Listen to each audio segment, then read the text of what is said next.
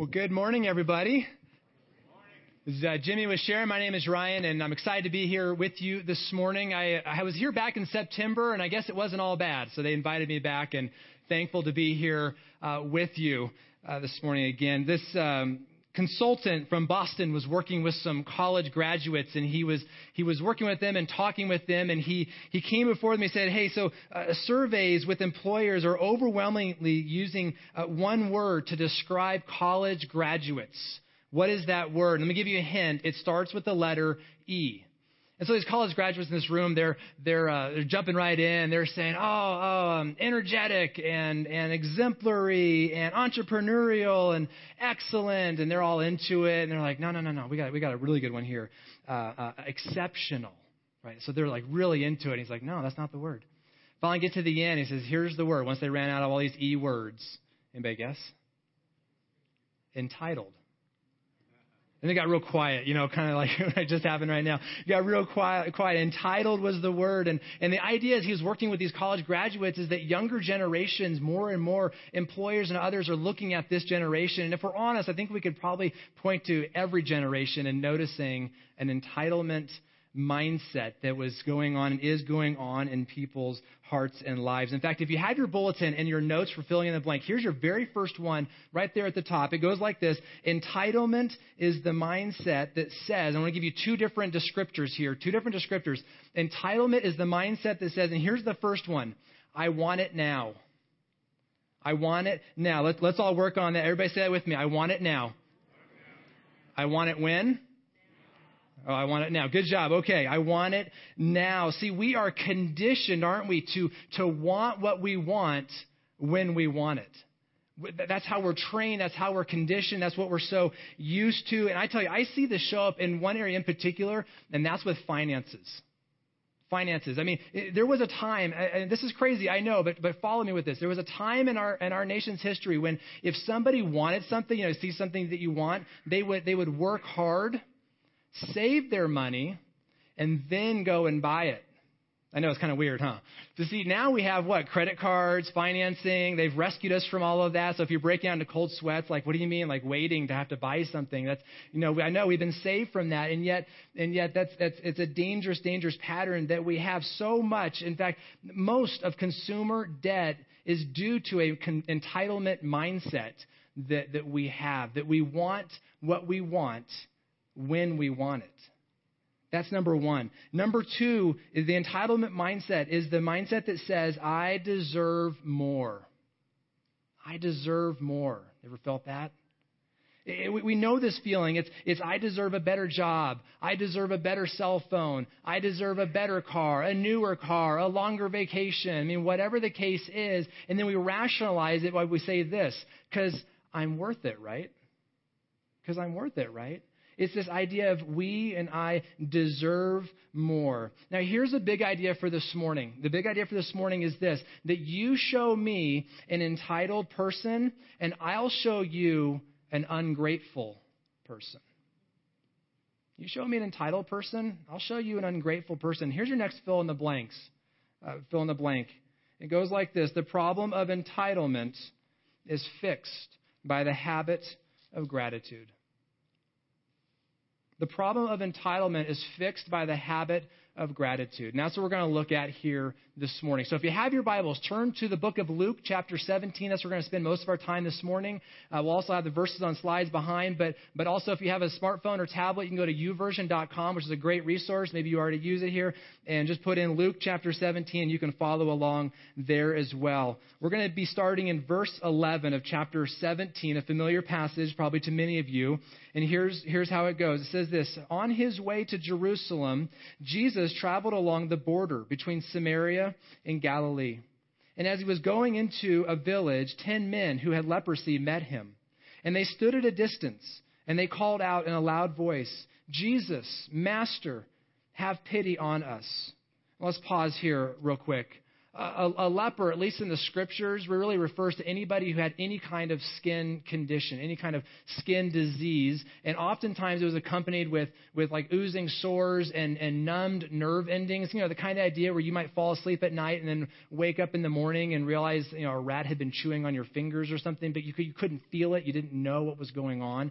It's that kind of a, of a skin disease issue that is going on there with them. And the physical pain would have been bad, but there's so much more to the life of a leper.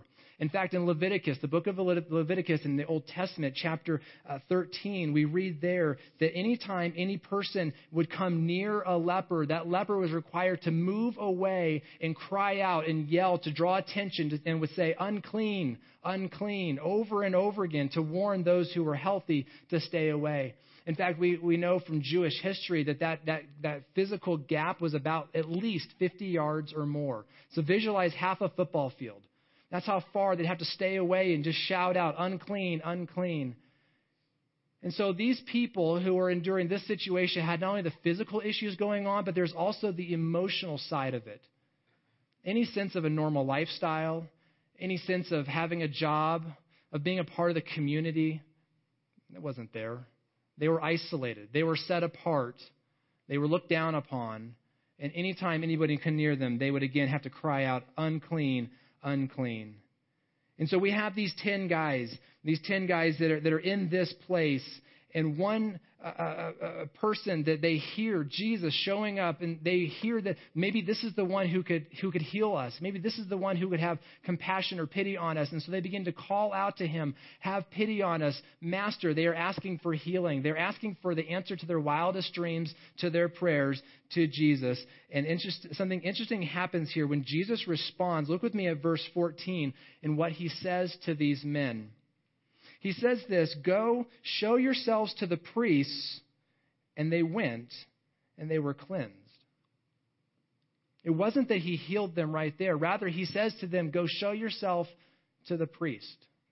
Now, here's what's interesting: is a leper was not permitted to be uh, in or at the temple. That was not allowed. They were not allowed to go there. But if there was a healing, if there was a miracle of some kind, then a person who was healed of any kind of healing would then go to the priest and would, would show themselves to the priest to certify that they had been healed.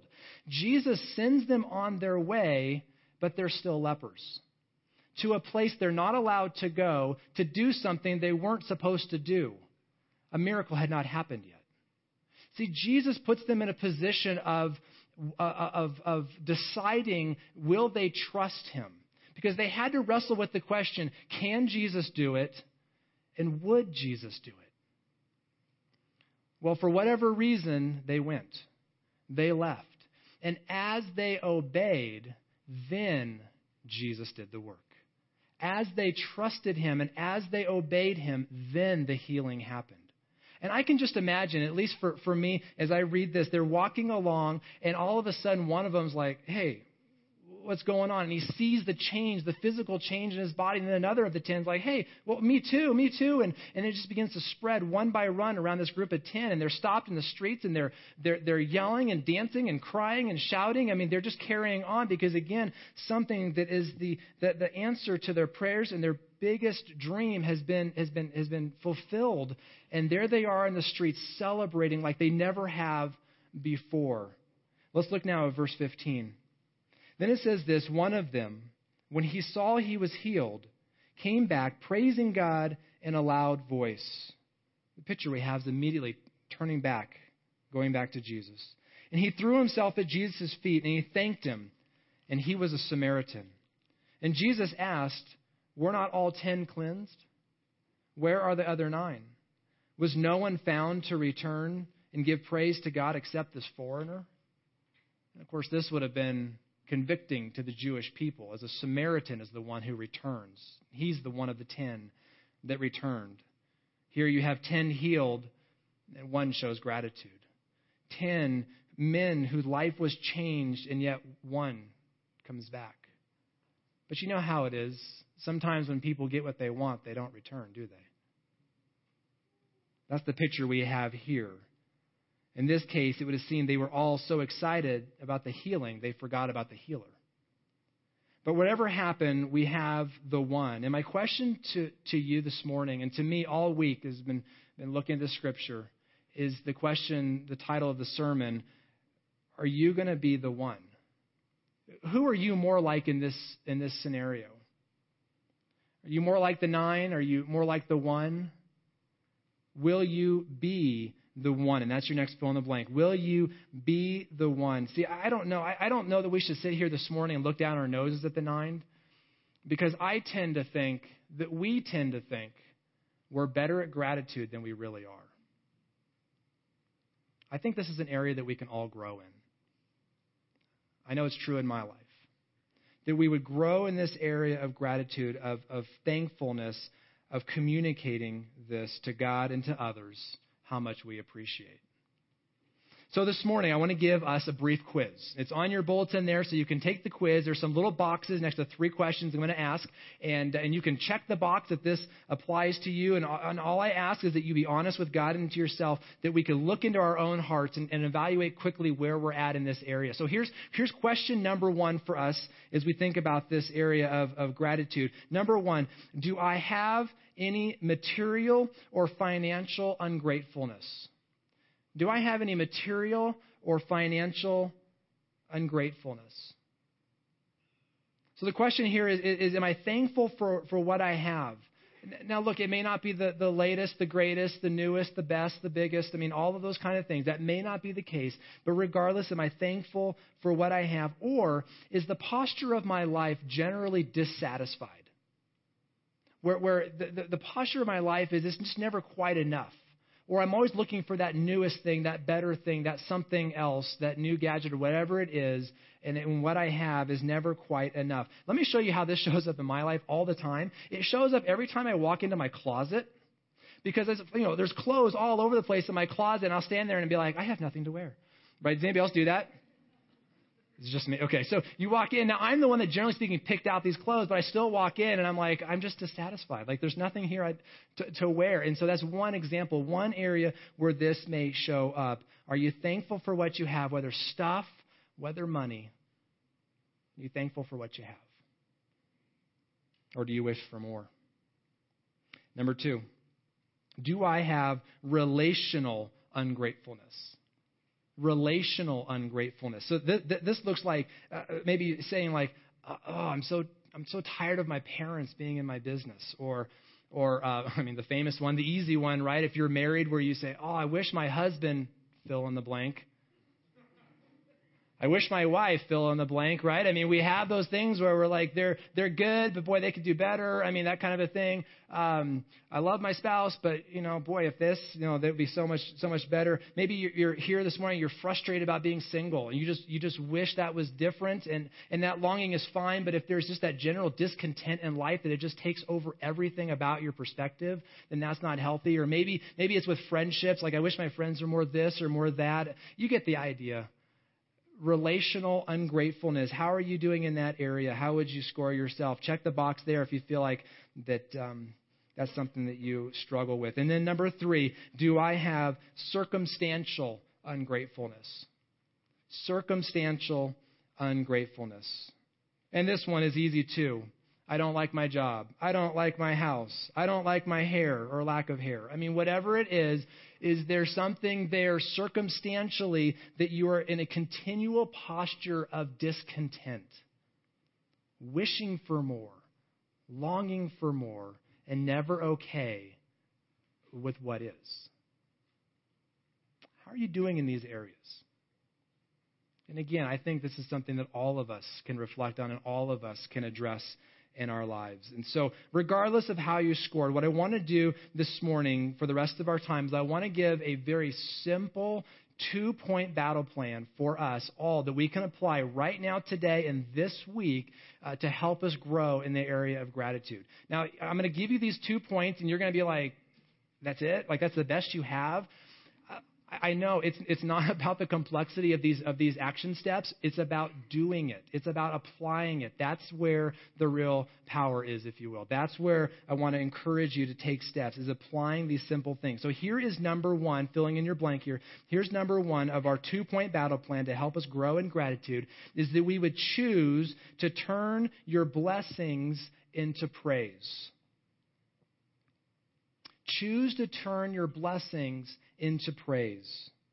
The idea here is, is that you and I, we would make the decision each day, make the decision each day to tell God, thank you for all the ways that He takes care of you, all the blessings, all the provision, all the kindness, all the, all the things that He does in your life. My encouragement is that you and I would build a habit of noticing God's fingerprints in your life and around your life.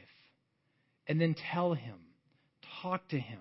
Express that appreciation back to Him. And here's why this is important. Here's why this is important. Because every blessing that you and I don't turn back into praise eventually turns into pride. That's how it works every time. The blessings that God gives in your life that you don't turn back into praise eventually, eventually turns into pride. And it looks like things like, I did this and I deserve, and I deserve more, and, and what I have isn't good enough. We've been talking about this already. It's that general discontent and being ungrateful. It will turn into pride. Let's look at what Paul said about this. If you have your Bibles, you can flip to the book of Philippians, chapter 4. Philippians, chapter 4, uh, starting in verse 11. Here's what he wrote. He said this I have learned to be content, whatever the circumstances whatever he was going through good times, bad times, good health, bad health. You get the idea. I know what it is to be in need, and I know what it is to have plenty. And I have learned the secret of being content in any and every situation, whether well fed or hungry, whether living in plenty or in want. Let's stop here real quick. I, notice something here. And if you have your Bibles, would you do this? Would you underline, because twice Paul says the word learned that I, I learned this. I learned something important. He says, I learned to be content whatever the circumstances. And he says later, I have learned the secret of being content. Twice he says this, that he learned something, which, which highlights that what Paul's going to talk about here is not natural to him. This was something he had to learn. And this is true for us, that we have to learn this as well. So the question is, of course, well, what did he learn? What did he learn? Well, the answer to what he learned in terms of being content in any situation is actually found in the next verse, verse 13, which is a rather a well-known verse, but often misunderstood verse. Here's the verse and how it goes. He says this, I can do everything. Now, that doesn't mean like you can be like an Avenger, like superhero. That's not what it's talking about. What it's talking about here is I can face every situation. That's really the best translation. I can face every situation through him who gives me strength. That with him who provides all the strength that you need, you can face any situation. Anything that you may be going through. The point is that God is enough. He's enough. You may this morning maybe be going through some health struggles. God is enough. God is enough to walk with you through that, to give you what you need to face it head on. Or maybe there's broken relationships, maybe especially with family. And I tell you, this week with Thanksgiving is a time that all that stuff starts to bubble to the surface. All the family stuff, all the drama, the brokenness. With God, it is, He is enough to help you both endure that as well as to bring hope for change. God can do that. God is enough. See, here's the thing the secret of contentment is this is to take your eyes off the circumstances you're going through because that's where discontent and ungratefulness usually lives is in the circumstances that we face the secret of contentment again is to take the eye, your eyes off your circumstances and fix it onto jesus that's the key to fix it onto jesus because in him regardless of your circumstances he is enough. He can satisfy you. He can satisfy you. And in Him, you will always be satisfied as you look to Him. And when you're satisfied in Him, you can face any and every unsatisfying circumstance, knowing and having plenty of reason to thank God for anything and everything that you're going through. Because He's enough. Because He's with you. Because you're satisfied in Him, you're not looking for satisfaction in the circumstances of your life, which come and go. They go up, they go down. They're good and they're bad. They're always changing. But with God, He's enough. And you can be fully satisfied in Him and face any unsatisfying circumstance. That's what He's teaching there. That's the secret of being content. See, Paul was content because, again, God is enough, and he knew this, and he believed this, and he clung to this. And it's what allows us to say things like, God, I hate my house. It's too small. But then you realize I have running water and a toilet that flushes. And that's pretty good. Or you may have something else where you say, God, I hate my job. And then you recognize and remember that a lot of people are looking for work. God, thank you for how you've provided for me. Or you may be a person that says, God, I hate my I hate my car. I'm sick of my car. I'm actually one of the few people that have to like roll up my windows still. Some of you are like, what's he doing with his hand? That's what you have to do, right? You used to roll up the window. Nobody does that anymore. But then you realize and remember, God, thank you for the car. Thank you for transportation. That puts me in the top 7% wealthiest people in the world if you own a car. Thank you. And again, it's not just because of the circumstances, it's in any circumstance because He is enough. You can say, God, thank you for how you're working, for how you're leading, for how you're loving, that you're taking care of me. Yes, I'm praying for some different situations. Yes, I'm praying for some things to work out differently in my life, and that's good. But I'm still satisfied in you because you're enough. That's the key for finding contentment. That's the key for living a life of gratitude. And that's why Paul could say a few verses later in verse 19, And my God will meet all of your needs according to his glorious riches in Christ Jesus. Do you believe this? Do you know this? Have you grabbed a hold of this? Wherever you're at in your spiritual journey, have you grabbed a hold and said, God, where, where, where I'm at today, I'm going to choose to trust you with it and to thank you in it? I'm going to choose to do that. I'm going to choose that you are enough. Because here's the thing by nature, most of us are not gracious uh, or, or, grateful people. We're not content. The American dream, uh, uh, uh, media, marketing, all of that coaches us to be discontent people. You are trained to be discontent people. And so what happens is because that's the case, when God provides you a donut, you just see the middle, you know, the, the, the hole in the middle, so to speak. And, and we pay attention to what we don't have versus what God is doing in our lives. Do you believe that God is enough? Choose to build the habit of thanking God. All the praise, all the blessings, all the things He does in your life to turn that into praise back to Him. To tell Him thank you. And it's a habit. It's a habit. It's building a new habit. So that's number one of the plan. And number two, as we begin to close this morning. Number two is be specific. Be specific. I know they're kind of underwhelming, aren't they? But again, if you apply these, it's, it's important and it's powerful.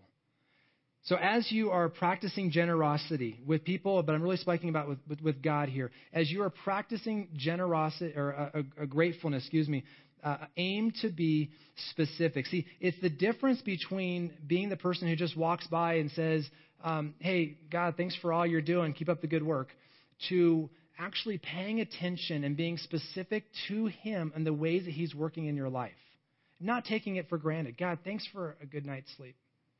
Thanks for a warm bed. Thanks for a warm shower. Thanks for breakfast this morning. I had food. It was good. Thanks for the car starting. That's great. The sunrise was beautiful. God. And as you're walking along, carrying on that conversation, enjoying Him, talking to Him, and thanking Him for all the ways, but doing it in specific ways. See, why this is so important is because it, it pushes us to be specific. It's more penetrating in this way. It forces us to notice and pay attention to all the ways that God is at work in our lives. Not just in general ways, God, hey, yay, well done, but actually noticing all the things He's doing in and around your life. It takes more effort.